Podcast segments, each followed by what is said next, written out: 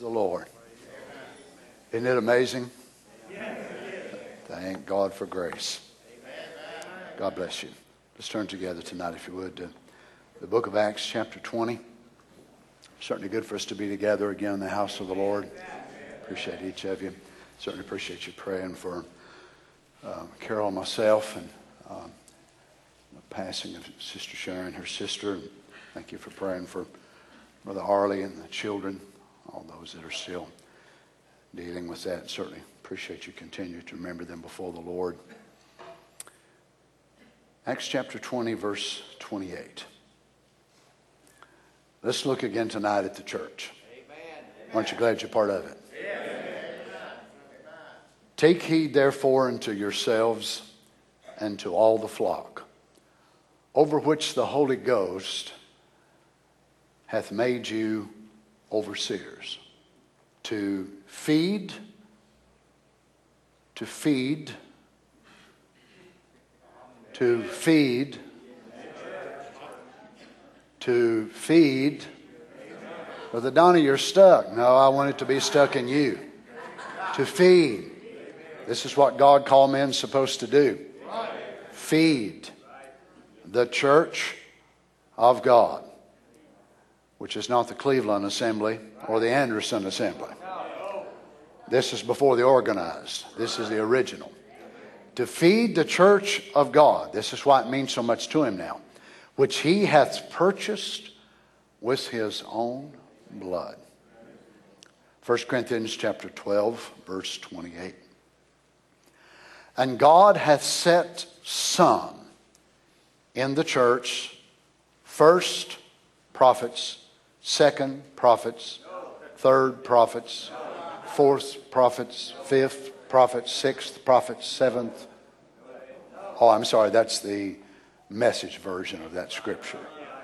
God hath set some in the church first apostles, secondarily prophets, thirdly teachers, after that miracles, then gifts of healings, helps, governments, diversities of tongues.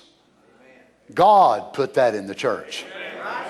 Well, if that's where God put it in, can anybody show me where He took it out? Verse 29 Are all apostles?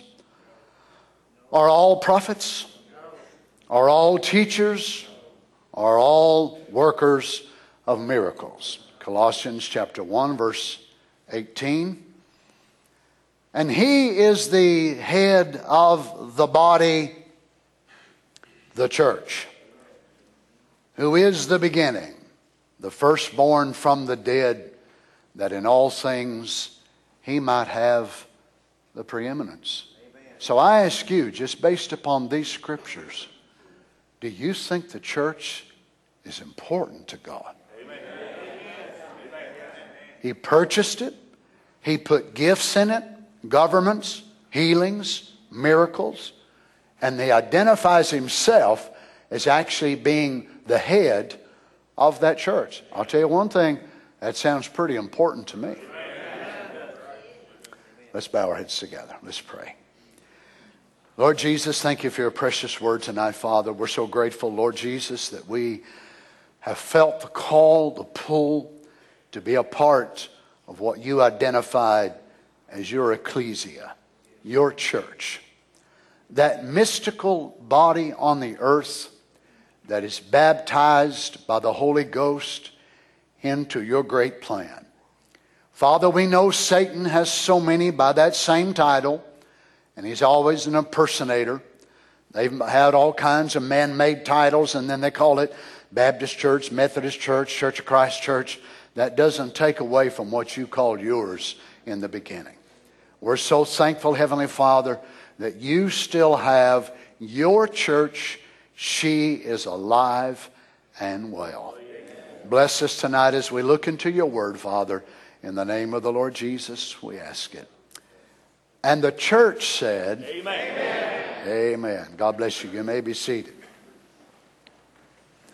Now, let us take a tour again of the New Testament. We will start tonight in the book of Romans. And we want to look and see how God identified again the two words that he calls the church. Now, the bride in the New Testament is used more in symbols than it is actually the term the bride. John identifies the bride, of course, and then a couple of other places Paul likens it to a husband and wife. But for the most part in the New Testament, it is called actually the church. But this is before the World Council of Churches, of course. This is before Nicaea, and this is actually before the age of the first church age. The first church age, as you remember, actually started in 53 AD. So whenever the, the apostles are writing of the history of the church, which the first book about 59, 60 AD, book of James, 1st and 2nd Corinthians, uh, you know that actually Matthew, Mark, Luke, and John, when John began to write the epistle John, you know where John was when he wrote that? On the Isle of Patmos. It's 60 years after the, the book of John, you'd think it was just writing it from yesterday. You think, how in the world would a man recall that? Because the Holy Ghost brought it back to his memory. So on the Isle of Patmos, when John is writing, is whenever he writes the epistle of John. So even though now the first church age started around 53 AD, they still are calling this mystical body of the Lord Jesus the church. They did not feel the way you and I do today whenever a preacher will call us the church and it kind of bothers us a little bit because, well, we got so many out here that's called by that same thing. But don't let that bother you because you're the original. Let, let, us read, if you would now, in the book of Romans. I want you to notice in Romans 16, 3, greet Priscilla and Aquila, my helpers in Christ Jesus, who have for my life laid down their own necks, unto whom not only I give thanks, but also all the churches of the Gentiles. Now listen what great identification that saints of God had in the first century. You know what their identification was?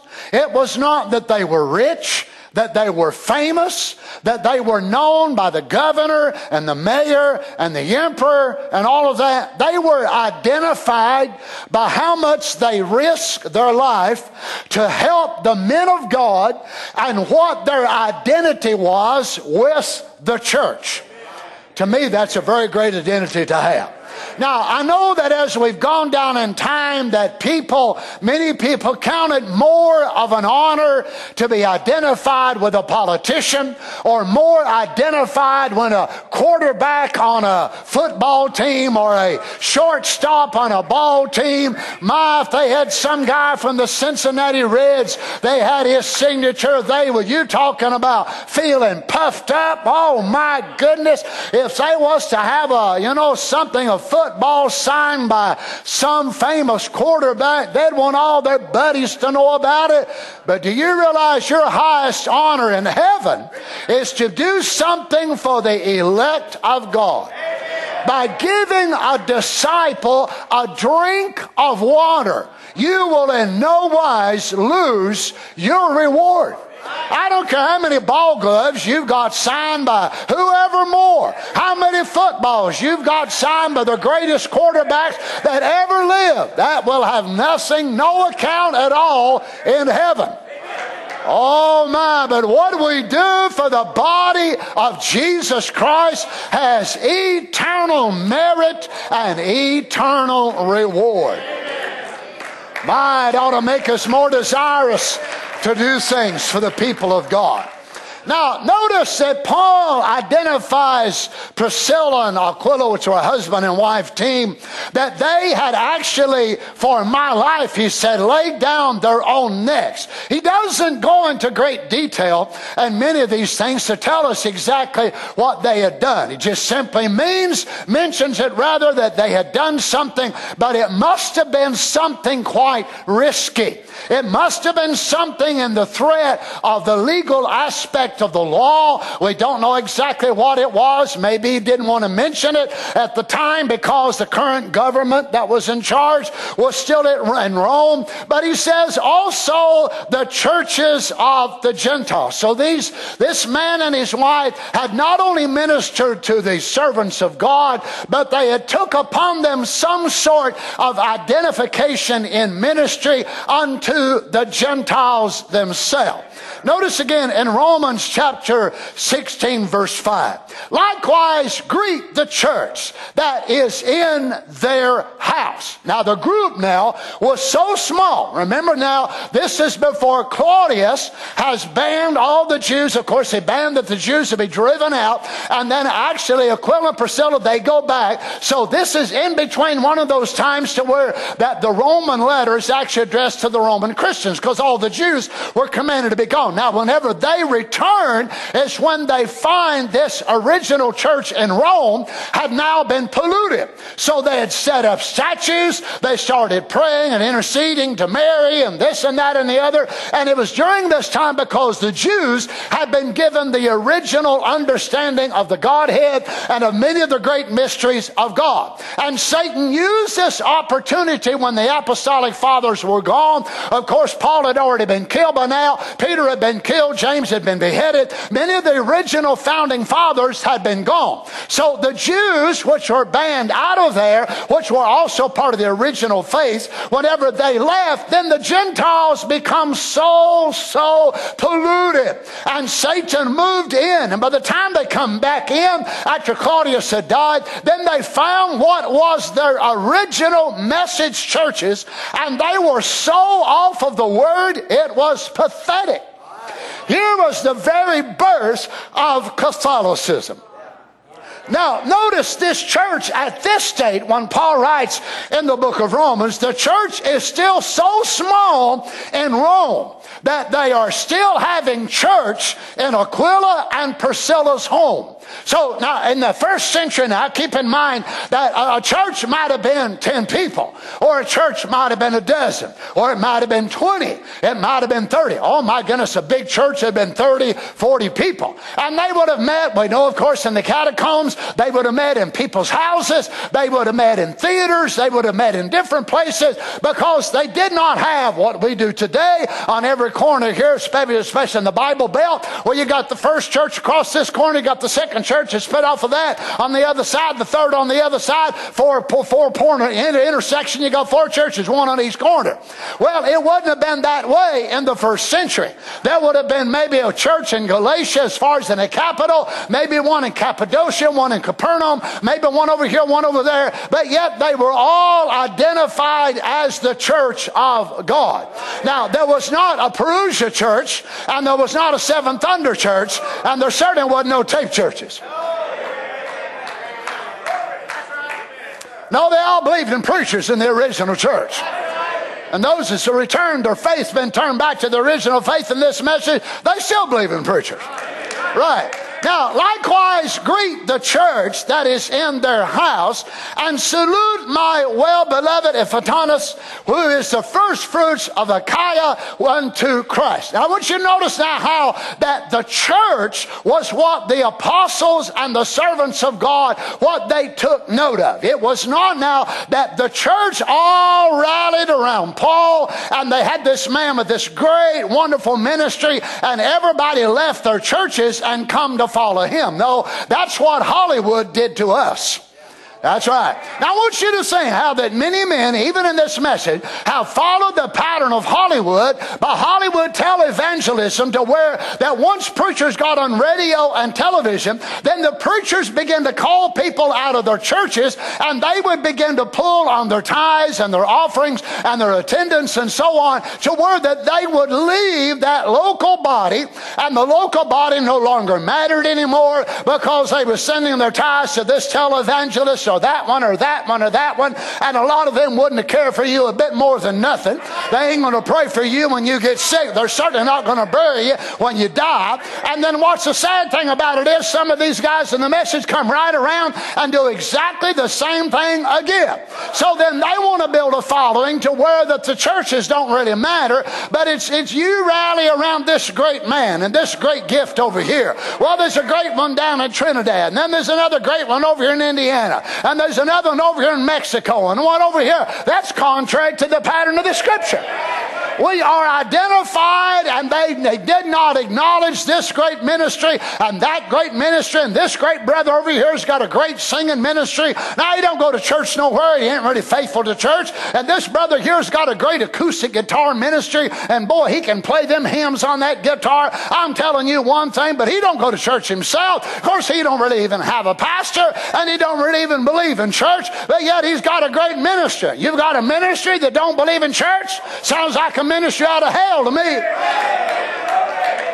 Praise the Lord. Look, friend, we have adopted so much. We talk about the world. We talk about the world creeping into our church. And what do we think? We look for mini dresses and bobbed hair and makeup and lipstick. There's more to the world than just the outward appearance.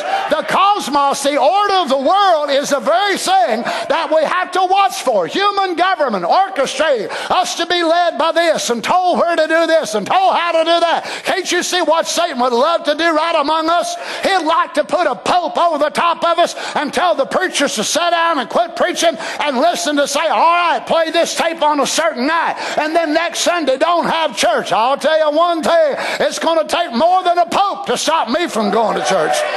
Amen. I don't know about you. I don't want no pope. I need more of the Holy Ghost.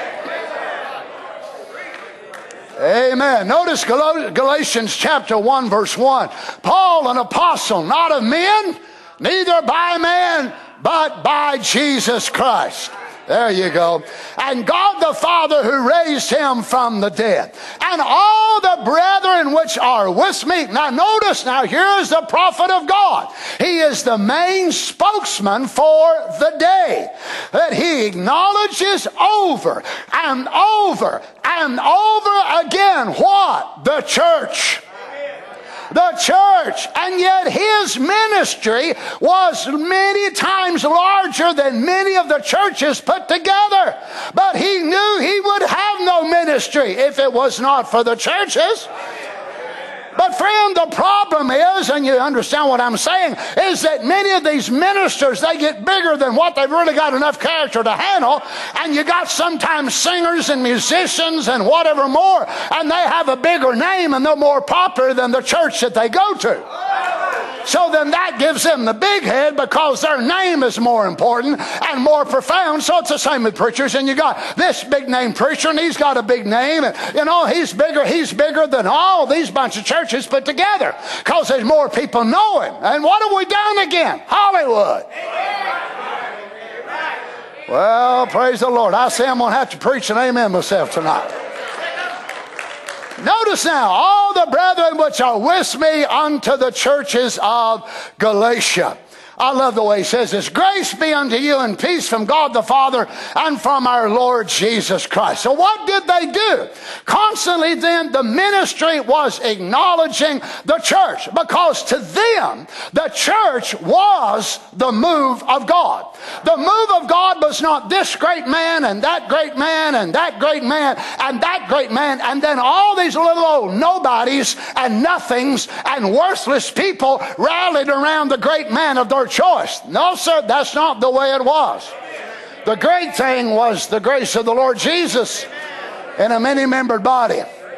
Notice now, 1 Corinthians chapter 1, verse 2. Unto the church of God which is at Corinth to them that are sanctified in Christ Jesus, called to be saints, was all that in every place called upon the name of the Lord, oh I love this, of Jesus Christ our Lord, both theirs and ours. Oh my. What did he address? The church. I didn't say, all right, all y'all come over here now. I'm going to be over here. Y'all skip out on Wednesday night and y'all skip out on the weekend. Y'all don't need that little old pastor yours know how because he's a nobody. Come over here. I'm the big guy.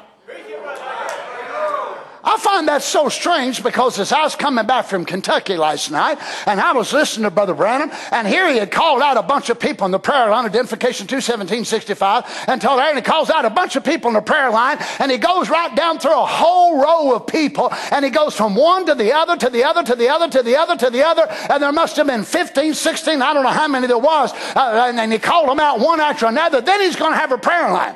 Now he's got over 500 prayer cards that's to be prayed for in that service. Can you imagine? Now he says, I, I don't want you all to think now because God has given this gift of discernment that your pastor is a nobody. So I want all of you pastors that believe in divine healing, I want you to come up here because you've got just as much authority to pray for the sick as I do. Oh, thought, yeah, that's exactly right. That's a word prophet. You see, a man who is a prophet always goes back to the word. He don't avoid the word. He don't explain the word away. He goes back to the word. Now, what good would it have done? I'll tell you what it would have done. The same thing it produced in India when Brother Branham was there in 1954, when the Sikhs, the Jains, the Buddhists, all those come to the meeting, and many of them gave their heart to God. But he said, what happened to them? They went right back to where they come from because I had no churches to send them to. Well, why didn't he send them tapes?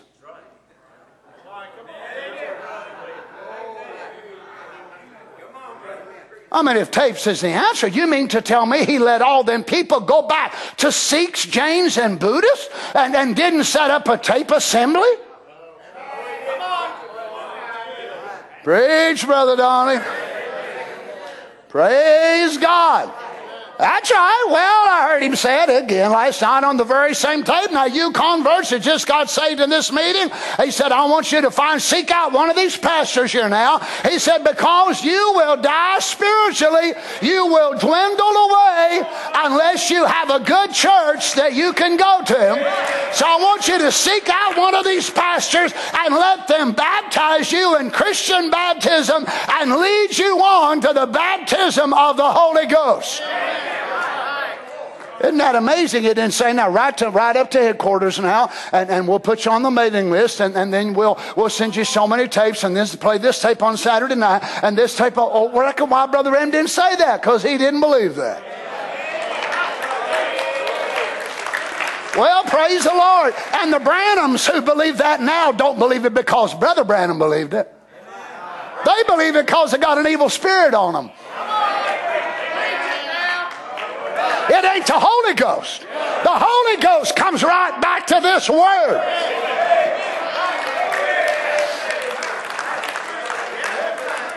Amen. Hallelujah. Now, notice he says, Oh my, chapter 7, verse 17. But as God hath distributed to every man, as the Lord has called everyone, so let him walk. And so ordain I in all churches. I've never found one scripture at all where Paul ever ordained a reader. Of course, they didn't have no tapes in them days, but they did have scrolls and they did have books. And I've never seen one, one requirement yet of a reader. Thou shalt not stutter, and thou shalt not be long winded when thou readest. Or thou shalt not be able to do this. You've got to be the husband of one wife. There was no such a thing. That's not the way the church started. Brother Henry Green used to say years ago, God started his church the way he wanted it, and he's going to end it the way he started it.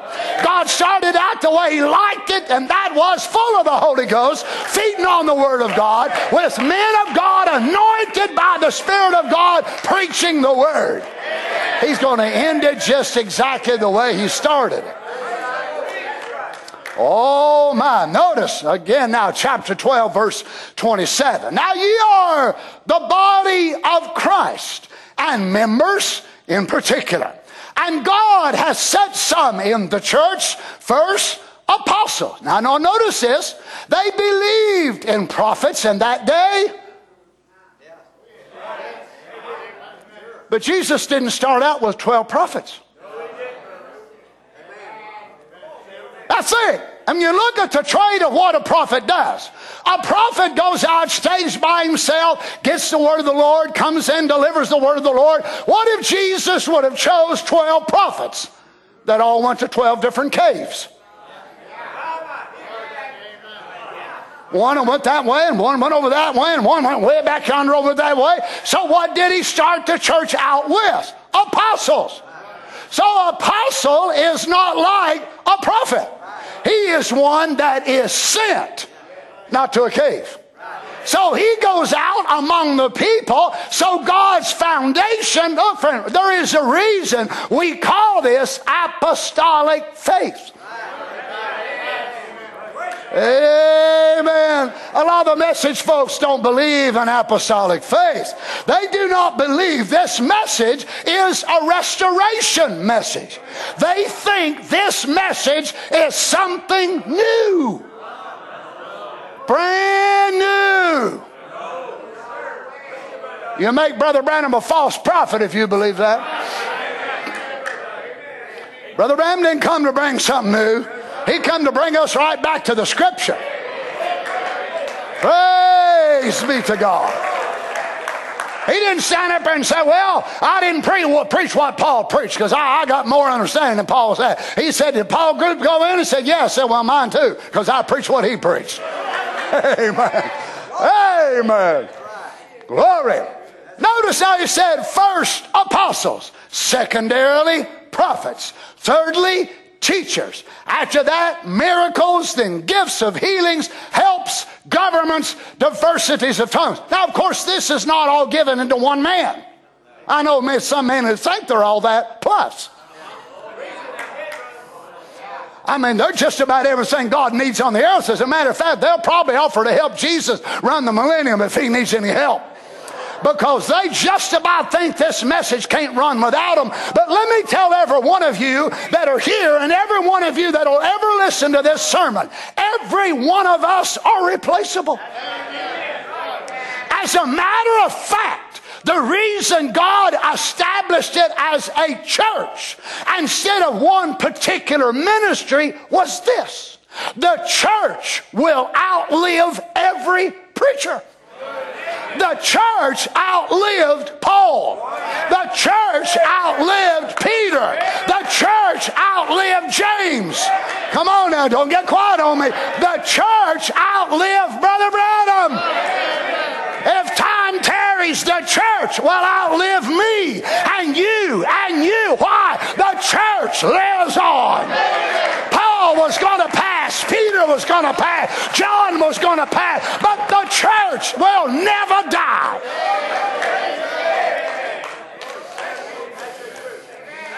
So you don't put all of this in one ministry, in one man, and then when that man passes from the scene, the whole thing collapses. You don't put it in one man, you put it in a body.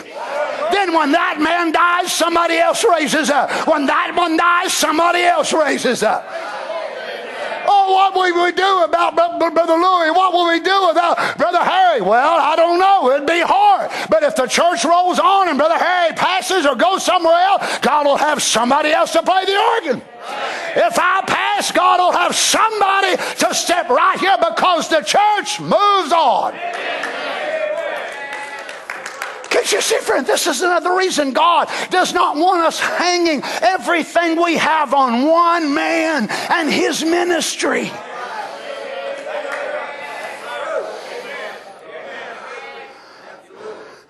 This is why some people they have to have Brother Branham to come back. They cannot let go of the very concept of that one man. They cannot do it.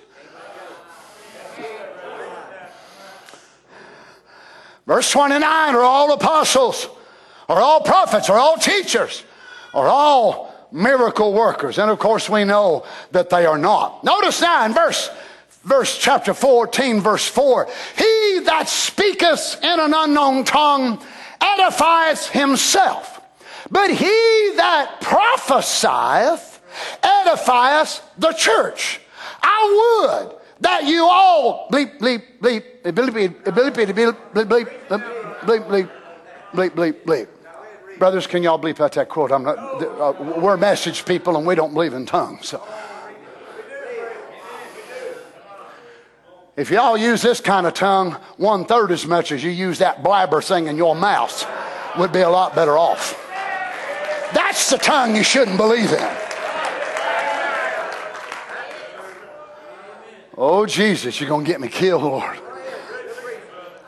Notice then, Paul said, I would that ye all spake with tongues, but rather that you prophesied. For greater is he that prophesieth than he that speaketh with tongues, except he interpret. Now, this is the reason why that the church may receive edifying. Now, if every member of Happy Valley would look at the church in this view, I guarantee you, friend, our church would be transformed. Instead of thinking that it's about you or your family or the deacon's family or the pastor's family, it's not about one certain family. It's not about your view. Well, I don't like the music and the heat. I can't stand the air conditioner. Why did they have a black piano? Don't they know I don't like a black piano? You know, people with that mentality, it's as if though they are the church instead of understanding it's not just about you, it's not just about me.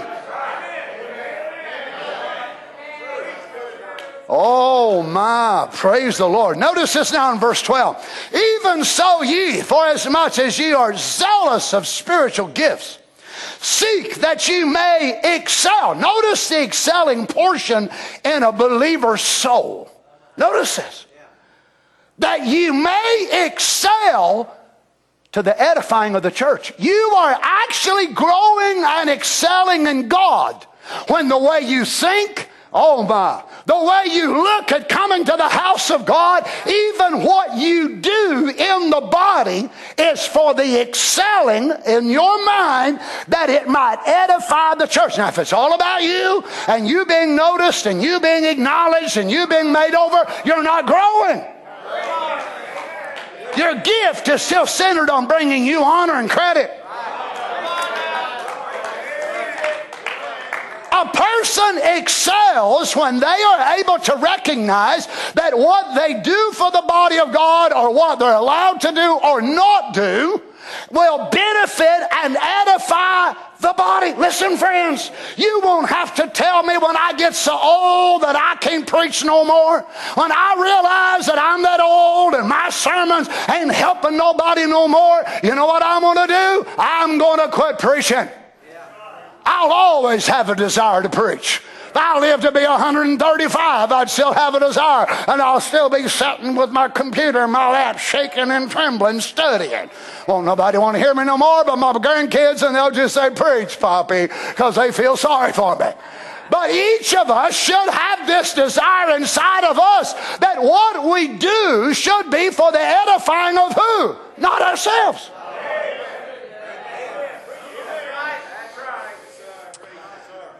Oh my, that you may excel to the edifying of the church. 1 Corinthians 14, 13. Wherefore let him that speaketh in an unknown tongue pray that he may interpret. Now, they was having a real problem in the Corinthian church. And part of the problem was that they were so zealous of spiritual gifts, no doubt some of the other churches were as well, but they did not have this problem because among them was this carnal thing of using the gifts, God given gifts, God given Holy Ghost gifts. But they were using these gifts in a way that would make the user look big and important. So they'd stand up and just speak in tongues and speak in tongues. More if the Lord give them something. They wanted everybody and their brother to know the Lord told them something or other. Praise the Lord. That's carnality, Happy Valley. And part of the other problem was that the women had become free under grace. And the old law, they were not allowed, of course, Stephen, to be able to handle, handle the word, read the Torah, the Mishnah. They were not allowed to participate in much of the worship service. Even out the Wailing Wall the Jews, they've got a dividing curtain there which separates the men from the women. So the women became so liberated. If you study the history it, you know that, that the Corinthian women, they started preaching some.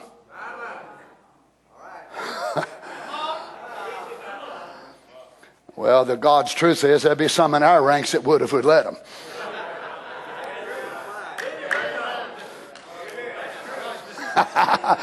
I'm going in the room and finishing the rest of this.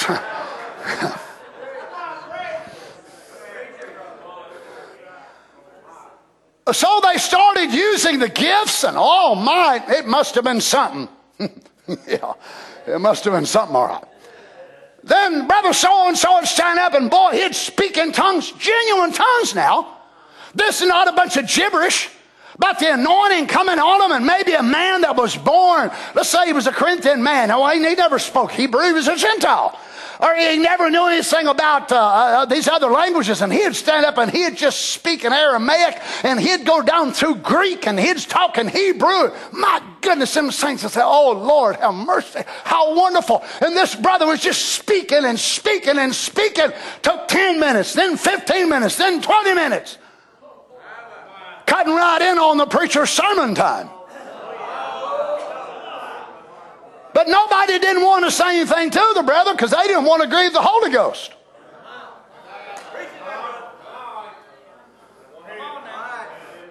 But yet the Holy Ghost is being grieved because the preacher couldn't come out and preach because brother so and so kept taking all the time talking in tongues. But to the Corinthian believers, talking in tongues was more spiritual than the word. Boy, here we go. Oh, my. Now, it is amazing that Paul doesn't address the Galatian church, the Philippian church, uh, the end of the rest of the church, and none of them were addressed. I'm glad that he did this because it's been the pattern for 2,000 years to let us know how.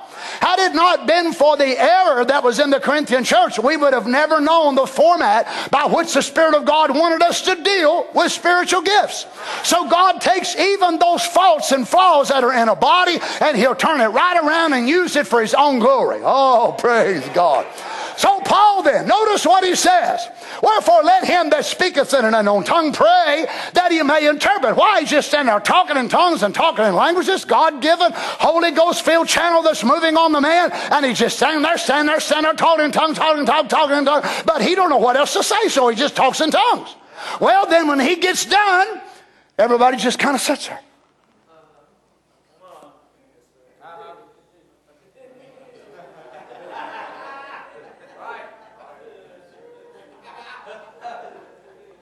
Oh, God, help us. You've been in some meetings, you might as well say amen. Where you just sat there and you don't know what to do and you're afraid to think anything bad about it and you're afraid to say anything, so everybody just sitting there and the devil is laughing his crazy head off because he knows there we are. We're stumped because we don't know what to do. Can you imagine the Corinthian church? How many sermons were ruined by people talking in tongues and nobody wanted to blaspheme the Holy Ghost, so called? Well, Paul said, I wish every one of you would talk in tongues, but not in church at the same time. Now, what was that talking in tongues for? This brother or sister, whoever that have been doing it, no doubt they were so blessed, Brother Jim, and they felt like they could run through a troop and leap over a wall. Any of you that's been blessed by that, you know how that feels. But it's only for you.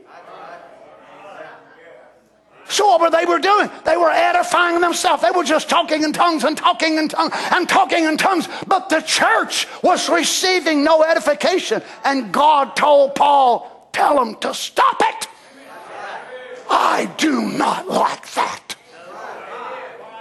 Was the gift wrong? No, he didn't say the gift was wrong. He didn't say the tongues was wrong. What he was getting at was they was using a precious, wonderful gift from God to edify themselves and the church was there. They'd all assembled. They'd come together, many of them under great strain and difficulty. And they'd come together, and the service was carried away by a brother just basically hijacked the service. By a brother that just stood up and spoke in tongues and spoke in tongues and spoke in tongues. And it happened over and over and over again. Well, praise the Lord. Notice down verse 14, he said, for if I pray in an unknown tongue, my spirit prayeth, but my understanding is unfruitful. How many's experienced that? Where you've prayed in tongues? Did you know what you're saying? Not if you're fulfilling this scripture, you didn't. I've prayed in many languages around the world. And what's amazing me is when I go to these different nations and hear some of these people speak their languages, I've said, Lord have mercy. I've prayed in that language before. It's wonderful. I'm telling you. It's absolutely phenomenal, especially for a hillbilly that don't even speak English good. It's wonderful. But what good would that do you tonight? If I got up and started talking in tongues, and there's many times I could do it, but what benefit would it be? It would be me taking the edification that God wants to give me. So what do I do? Instead of me using it for myself, I channel that anointing to minister back to you. Praise be to God. Oh, hallelujah. I love to shout and I love to run and I love to rejoice when I'm preaching, but I don't want to shout all the anointing away where I'm the only one getting blessed and you're the one being robbed. Now, when I was in Pentecost, I don't tell how many blessings I took from other people because I was pretty selfish.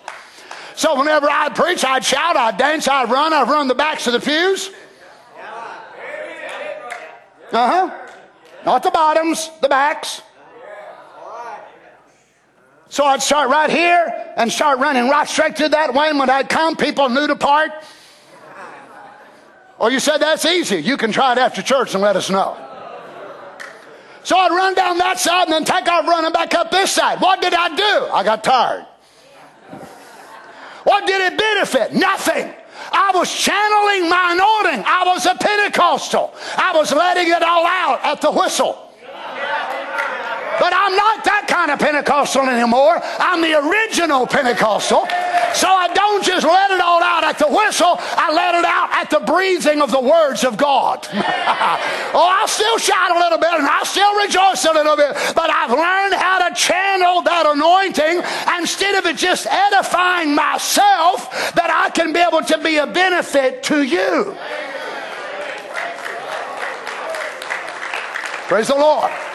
Now, what's in Paul says, if I pray in an unknown tongue, my spirit prays, but my understanding is unfruitful. Many of you know you've come up here many times for prayer, and God has changed my language to pray for you and begin to pray over you in another language. And the channel of the anointed would move right to that demon. What was he saying? I don't have a clue. And yet, for many of you, you know the Lord was discerning your heart by prayer and calling out your very need. And I was totally ignorant to it, and that's perfectly fine. Let him get the glory. I don't need none of it, no way. But what is it? Then we are edifying the body. Oh, praise God. I realize we don't have to preach on tongues much in the message because most message folks don't even believe in it. So why should the preachers take up? But we're a Bible believing church here. I can show you where God put tongues in the church. You show me where God took them out. I'll show you where man took them out, but you ain't going to show me where God did. Brother Donnie, don't tell me you still do that sort of thing like a child. No, I don't do it like a child. I do it like a grown up adult. Brother Branham said, trying to talk in tongues. I don't try, it comes out of me. Say it like he said it. Verse 18 I thank my God bleep, bleep, bleep, bleepity, bleep, bleep, bleep, bleep, bleep. Oh, how can this man think he's deep?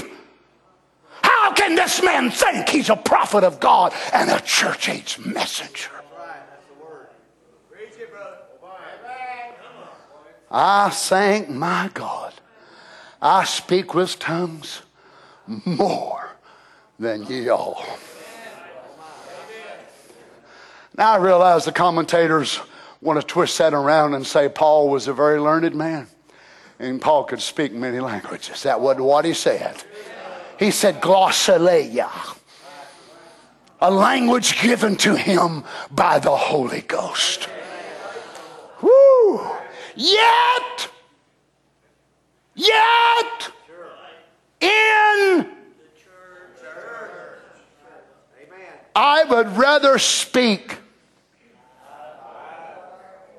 five words was my understanding that by my voice I might teach other than ten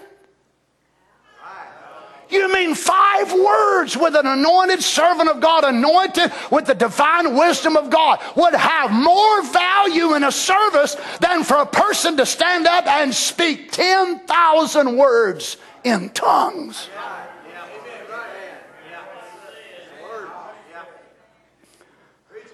But you see, folks who would desire personal gratification and personal edification, they would never comprehend this. Five, five words would be greater than 10,000 in languages or tongues that you never even learn, and it would be greater. The reason it would be greater, not so much it would be greater for you. You might be more blessed personally to say the 10,000 words in tongues. But who would it be greater for? The church. The church. Oh, I would the God preachers could learn this. Oh my, a lot of the vanities that preachers deal with, it just be down the drain. I'm big me and big me and little you. No, it be down the drain. A lot of stuff that preachers do. Some preachers preach a long time so they prove that they can do it and still follow the leading of the Holy Ghost. Well, come on, saints. Sometimes a real man of God, he'll have all kinds of no. Don't you think I ever get done preaching here? I never do. I've always got way more than what I get done, but I don't follow the page number. I like to follow the inclination of the Holy Ghost and know when I've reached that spot. When a preacher reaches that climax, he's only got so much time in that realm of climax. If you go beyond that, it will go down, and from that point, you're responsible. But some want to prove how well and how orator they are, and this and that and the other. What's that got to do? It's only using God's gift for self edification. I'd rather preach 20 minutes and the Spirit of God say stop, amen, and be led of the Holy Ghost, and to say, Well, I'll tell you one thing, I've got all these notes here, I've got all these quotes and all these pages. God, help me, I'll never be like that. Help me that I can follow the leading of the Holy Ghost. Who am I preaching for? Me? Who am I preaching for so I can show you how much I know? God forbid. What are we preaching for? Why do we sing? Why do we pray? Why do we do these things in the house of God? That the church might be edified.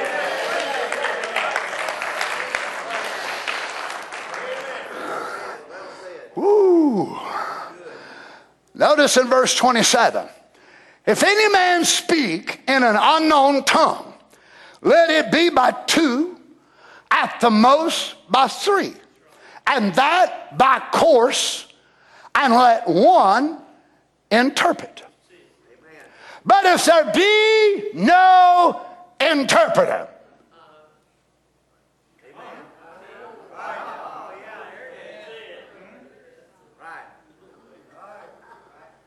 You mean I'm supposed to hold back? How could this man be a prophet and tell me to hold back? I'm feeling, I'm about to blow up. I got to talk in tongues. But the word says if there's no interpreter, I'm to hold my peace. Hello, saints. Praise be to God. Oh my. If there be no interpreter, let him keep silence in the church. Now, if you're in your prayer room by yourself, or another brother, or you know something like that with you, your wife, your children, have at it. Enjoy it, brother. But in the house of God, in the house of God, but, but Brother Donnie, it's, it's, it's about to explode. It's about to, but it's not edifying to the body. Well, you say, why would God even give me that then if God don't want me to say it? Maybe it's to try you to see if you'll put the word first.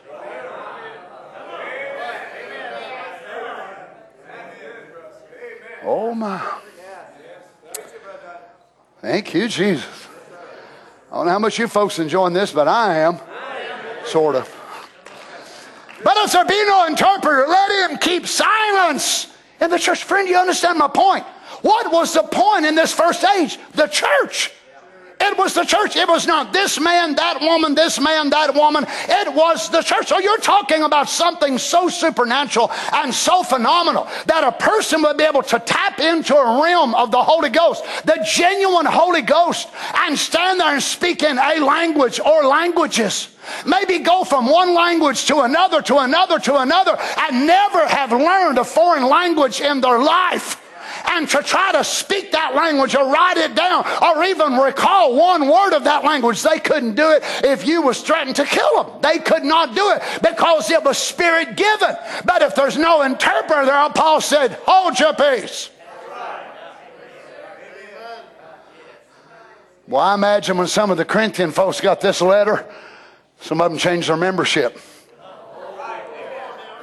They left Happy Valley. I mean, they left the Corinthian church where where they were saying what Paul said, and they went over where they'd let them be free. Now, don't you know, whenever God sends a word like this, Satan pops up a church, which is a counterfeit act, Pharisaic move, which will catch the fallout from those who really don't want to stay with the word, and then they'll run over there and say, Well, I'm going to stay here because they let us be free over here. Satan don't know the declaration of God, the ordinance of God, the mind of God. But as God sets forth the ordinance of the day, then Satan will begin to build him a counterfeit on the other side, a place by which those that don't want to go back to the world, those that don't want to forsake God totally, but yet they don't really want to line up to the word all the way, so they'll have another place that they can compromise and go over here now. Well, now over here the women can preach and praise God. Over here the women can cut their hair. And boy, we talk in tongues. I'm telling telling you what, our pastor ain't hard. Now, I used to sit over at Happy Valley years ago, but I got me some more light, really. I'll tell you one day, I used to be there and hear all that old hard preaching, but now, boy, I'm so free. I'm so happy. Man, if I want a beer every now and then, I drink it. You know what? It don't hinder Jesus. Why? the blood's just as powerful, you are a reprobate and probably no mercy for you.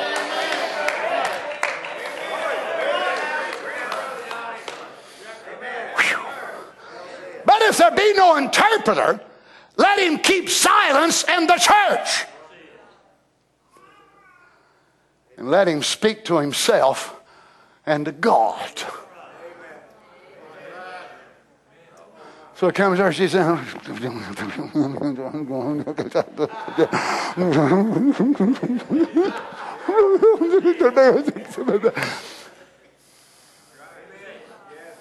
Why? Him taking over the service don't edify God in the church. Isn't it amazing, though, that God would let it fall on people to see what they'll do with it? Can I go on a little bit? Verse 33 For God is not the author of confusion, but of peace, as in all churches ah, of the saints.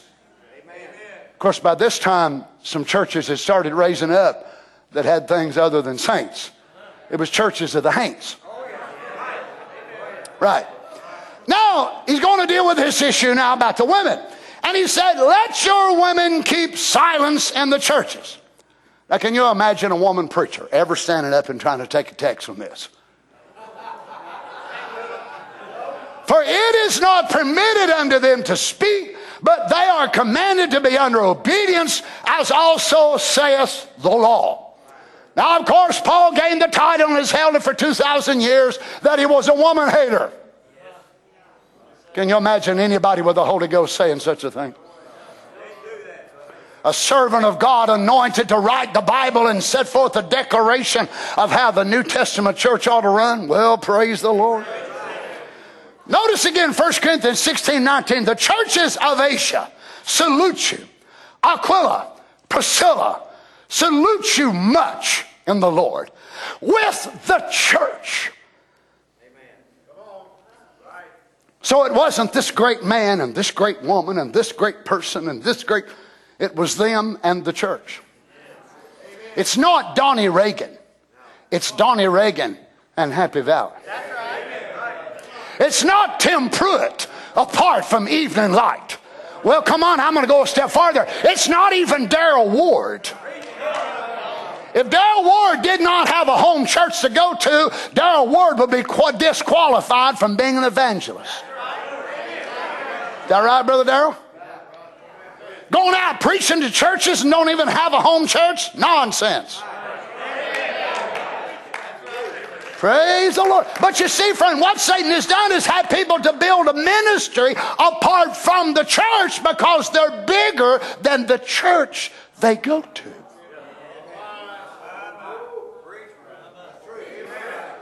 Get mad at me if you want to. It's contrary to the Word of God. Oh my. Let me go just, just a few more minutes. Second Corinthians chapter 1, verse 1. Paul, an apostle of Jesus Christ, by the will of God and Timothy, our brother, unto the church of God, which is at Corinth, with all the saints which are Achaia. Now, notice, God again addressing who? The church. 2 Corinthians 8 1. Moreover, brethren, we do to wit the grace of God bestowed on the churches of Macedonia. Verse 16. But thanks be to God, which put the same earnest care into the heart of Titus for you. For indeed he accepted the exhortation, but being more forward of his own accord, he went unto you. And we have sent with him the brother whose praise is in the gospel throughout the churches. You see, this was the way a first century preacher was identified by the recommendation of the churches. And if the churches didn't send you out, none of the other churches received you. It's a real shame we've got away from apostolic form. Well, praise the Lord. Oh my. Notice this. He says, whether, verse 23, whether do any inquire of Titus, he is my partner and fellow helper. No, now Paul, nah, nah. What are you doing acting like this little old preacher is up there with you?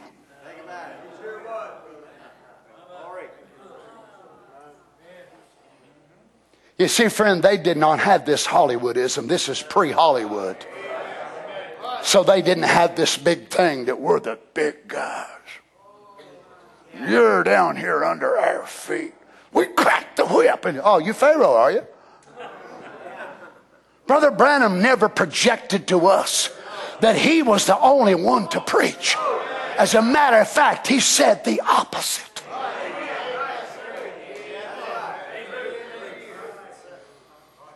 I wish some of these folks who push play would listen to some of the same ones that I hear when I push play.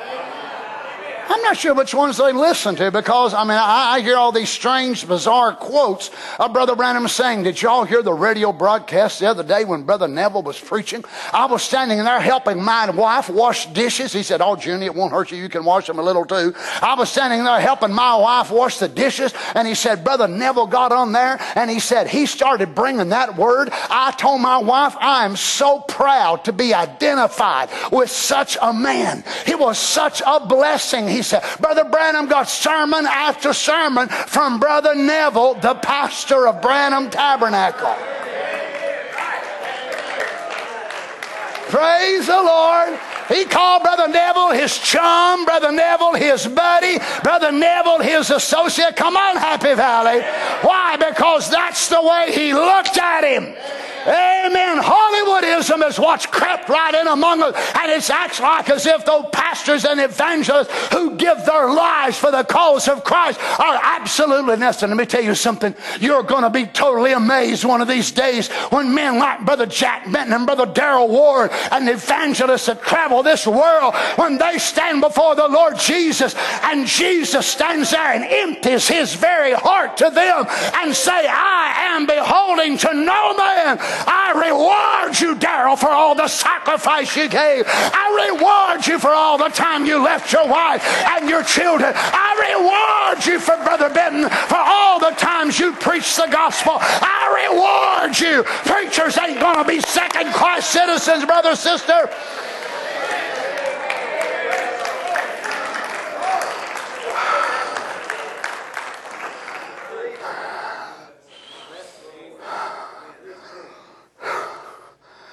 We have sent with him the brother whose praise is in the gospel throughout the churches. Let me close with this one. Not that only, but who was also chosen of the churches to travel with us. Lord have mercy. You mean the churches, the churches recommended that a certain preacher travel with Paul.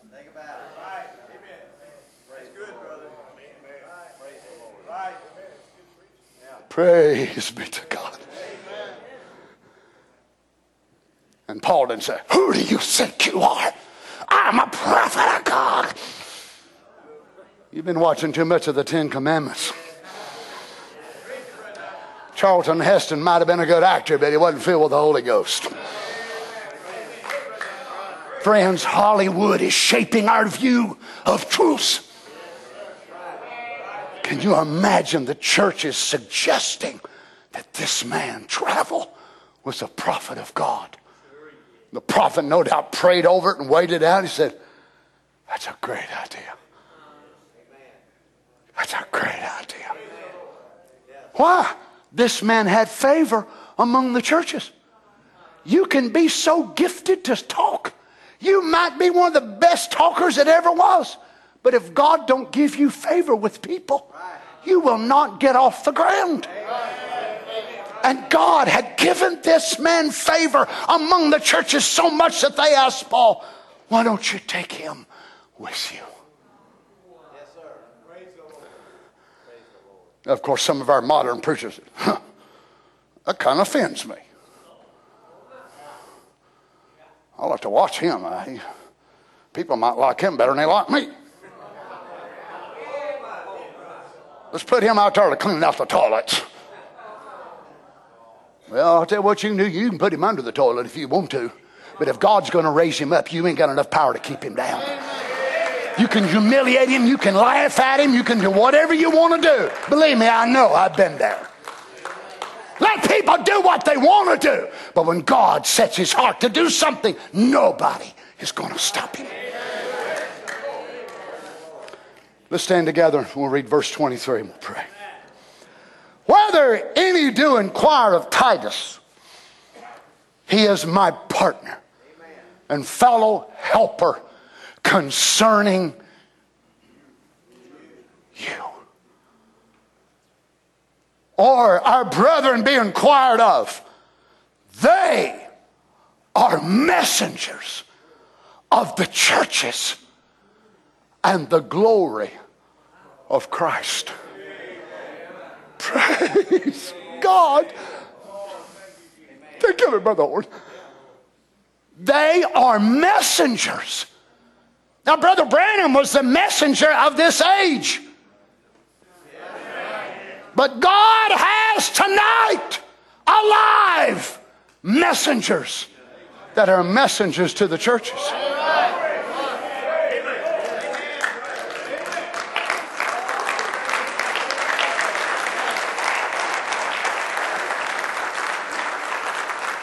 Not only are they messengers to the churches, but let's read the last phrase. But these God called preachers are the glory of Christ. Is this a scripture? This is why I tell you, friends, a lot of the folks who claim to believe this message do not believe this Bible. Because these scriptures are contrary to their man made, hell sent doctrine. It ain't heaven sent. Apostolic believers can say amen to such. It don't take away from Brother Branham at all. Actually, it makes the work greater. The work is much greater now than when Brother Branham was here. Hang on, I've done made you mad. I might as well go ahead and blow your temper. And it's not been due to tapes that it's expanded. It's been due to many men. Oh, you don't know it. You'll know it one day.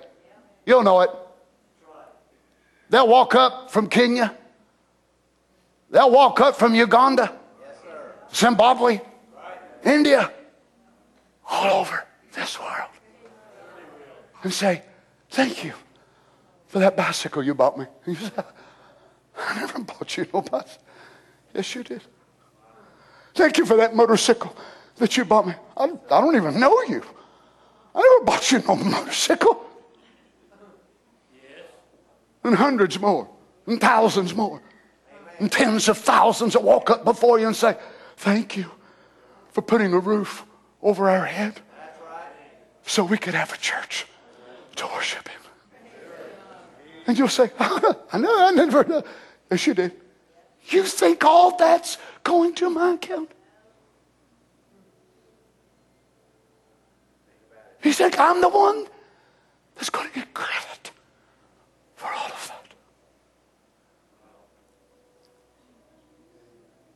Swahili believers years ago received their first seal book at the cost of $10 a piece because you, you made it possible. There's a brother there, after they started getting their books, Brother Jim, you remember reading the letters.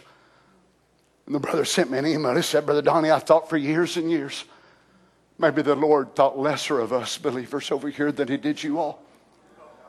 And I wondered why we couldn't get the word. But he said, since we've been getting the books in our language, our churches have exploded. The saints have a walk with God they've never had before. Can you imagine being a Christian, a preacher, and never having a seal book?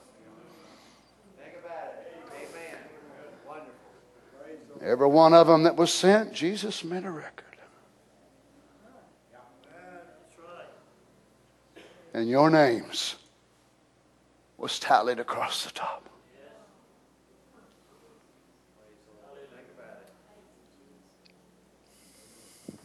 Why? We did it to the church. Oh, we could have sent that same money down to Jimmy Swaggart. Why in the world I want to do that?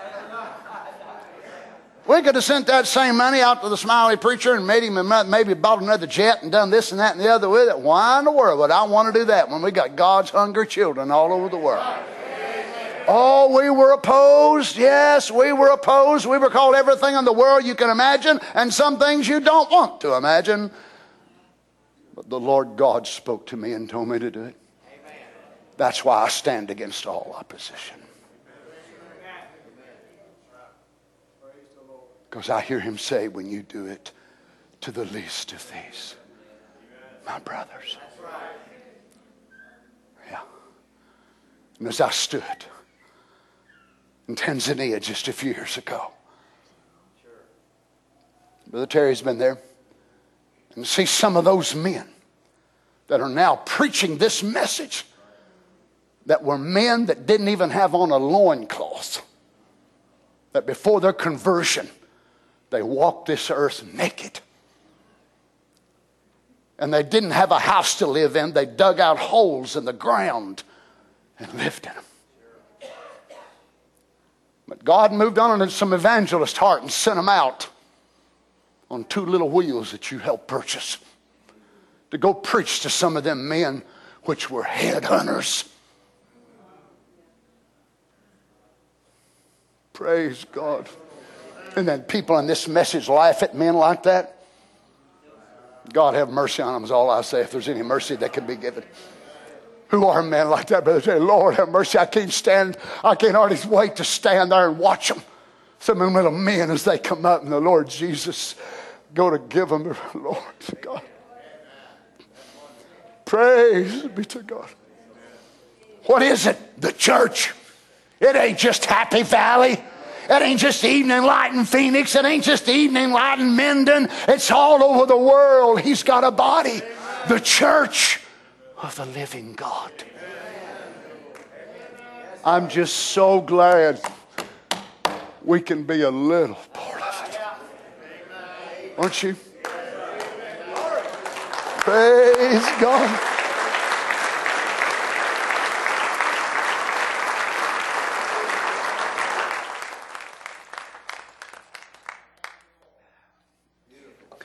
Let's bow our heads together if you would. Praise God. Hallelujah. How many of us say with me tonight, Brother Donnie, I, I want to be more conscious of what you've talked about. I, I, want to, I want to be more conscious of what I do and what I say and the way I live, that it edifies the church, not just me. Not just me. My opinion and what I think, can help me to think more, help me to excel, that I can think more to the edification of the body. Lord Jesus, thank you for these things tonight, Lord. We've not shouted. We've not jumped around, Lord. But these are the types of service that make us shout. We may not shout tonight, but once we're able to grasp what eternal life is, living for others. That's just a good quote to many people. I don't want it to be something I quote, Lord. I want it to be an everyday thing in my life. Oh, grant it, Lord Jesus. Father, help me that I'll always keep this before me.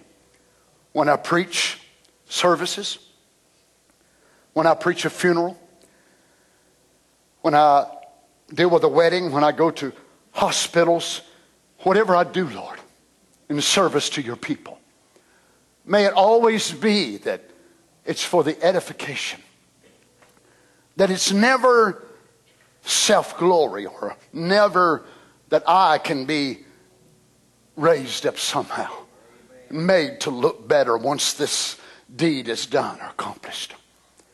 Lord, may every person here who sings, may every musician, every minister, deacons, trustees, all the folks that work in the library and the sound booth, and the audio booths, the Sunday school teachers, all of us, and every lay member, Lord. Make it so real to our hearts. May this be something we contemplate on and think about. That really, if we're a special singer or a musician, we should not have to be catered to. We should not have to be babied over or whatever more. Because if we're not get to play that often in church, and then we get offended and I don't get to play the drums, but one every now and then, or play the guitar once just every two or three months. I'm offended. But Lord, help us to realize if if we're a spare guitar player or a spare drummer, whatever we are, and we can serve the body during that one service every two or three months, and it makes that service a little better, we have done a great thing. It may not gratify our flesh. And we may not be up there as much as we think we ought to be. And that's because we're still thinking in the carnal way. Lord Jesus, help every one of us, preachers included. Father, if we can think of the edification of the body. Oh, Lord Jesus, that's what you thought. You had one goal before you. The goal that was set before you was not the reward you was going to get. Praise God. It was us. It was us. You bore our shame. You bore our sin. You became the serpent on the pole for the edification of the church. Help us, Lord God, I pray. We worship you tonight, Jesus. May this word go deep into each of our hearts. May it change us, Lord. Help us to understand. Carol and I was talking about it coming to church about this series on the little foxes and unsurrendered life, and I told her, I said, Well, the thing of it is, Carol, we're constantly surrendering. We surrender a tradition once God quickens a portion of truth, and we see that we've got a tradition. We surrender a, a, a feeling. We surrender this or that or the other. We're constantly learning to surrender our lives. Father, I believe tonight is another portion of that that we'll surrender what we might want to do and what might be for our personal edification for the benefit of the body is what we want, Lord. Praise God. Lord, I've seen it so many times in funerals. Maybe one family member goes to one church and another family member goes to another church and they want their church to have half the singing and they want their preacher to have half the preaching and oh Lord, it becomes so difficult. I've learned many, many years ago to take the low road and to tell them, look, I will minimize what I say. I will absolutely minimize it. Let them have more time. Just get through this difficult time. Because me saying less is actually me doing more. So what if I get up there, bless God, you took 30 minutes, I'm taking 30 minutes. I'm as good as you are. God, forgive us for such an attitude. Help us, Lord, to understand that edification to the body sometimes mean we do way less than our abilities allow. But it's what's beneficial to the body. Thank you, Lord Jesus. We thank you for the service tonight, Lord. Go with us now, Father. Bring us back at the appointed time. We love you. Thank you for your correction tonight, Lord Jesus. We receive it. And the church said, Amen. How many receives the rod of the Lord? Come on, raise them hurting hands. That hurting back. Amen. Praise God. Don't you thank God for a church where you can hear the truth preached? Even though it cuts in. Amen. Praise the Lord. Thank God for men of God. I so appreciate Brother Daryl taking the service for me Sunday after Sharon had passed. And Brother Daryl had offered to take the service. I hate to even ask him to do it because I knew he was in such pain, but yet uh, I wanted to try to be down with Carol and the family if I could, so I left early, early Sunday morning. Brother Daryl was so gracious to uh, put himself in a bind. I know it did. But he told me back in the office before church, since he's done that, that Sunday, I think some of the brothers also prayed for him. Monday, Tuesday, today, his pain situation is totally turned around. God is just so moved for him. Amen. Hallelujah. He told me he felt like because he sacrificed. God honors that, friends. Amen. Praise the Lord Thank you, Lord Jesus. Oh, praise God. You got a need in your body tonight, a need in your life. Let's just raise your hands. Oh, my. Praise God. From that one prayer, I felt Him sweep in here. Glory be to God. Heavenly Father, in the name of the Lord Jesus, Lord, I pray right now for your children. Lord, some of them sick, some of them was pain, maybe in their bodies, Lord different things going on in their homes or their lives. Not only the visible, but the invisible audience. Lord Jesus, may your healing virtue, your strength, your courage, may you go to each of your believing children tonight. We believe, Father, that you are mindful. We know that you are the high priest which can be touched by the feeling of our infirmities. Lord God, may you minister to your body tonight, Lord, in the name of the Lord Jesus. And by faith, we receive it right now in Jesus' name and call it done in our bodies.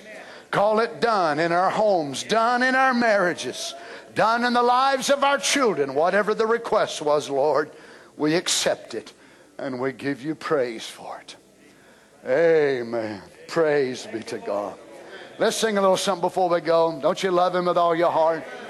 Amen. Oh, I'm so glad to be a part of the church tonight.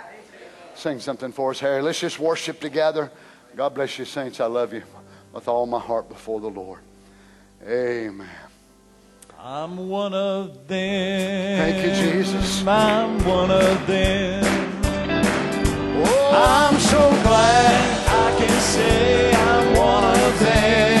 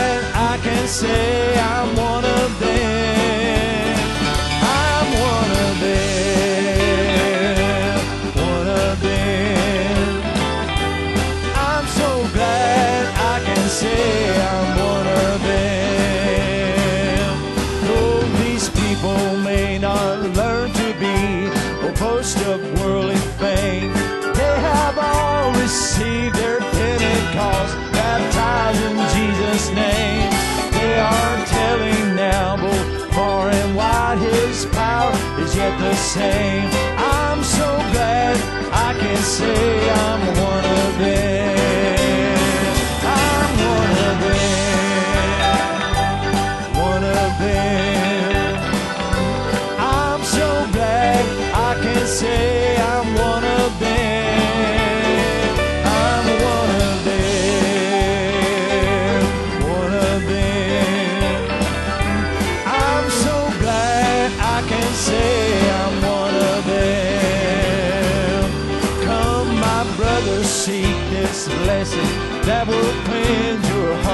sin that will start the joy bells ringing and will keep your soul playing. It is burning now within my heart, all glory to His name. I'm so glad I can say I'm.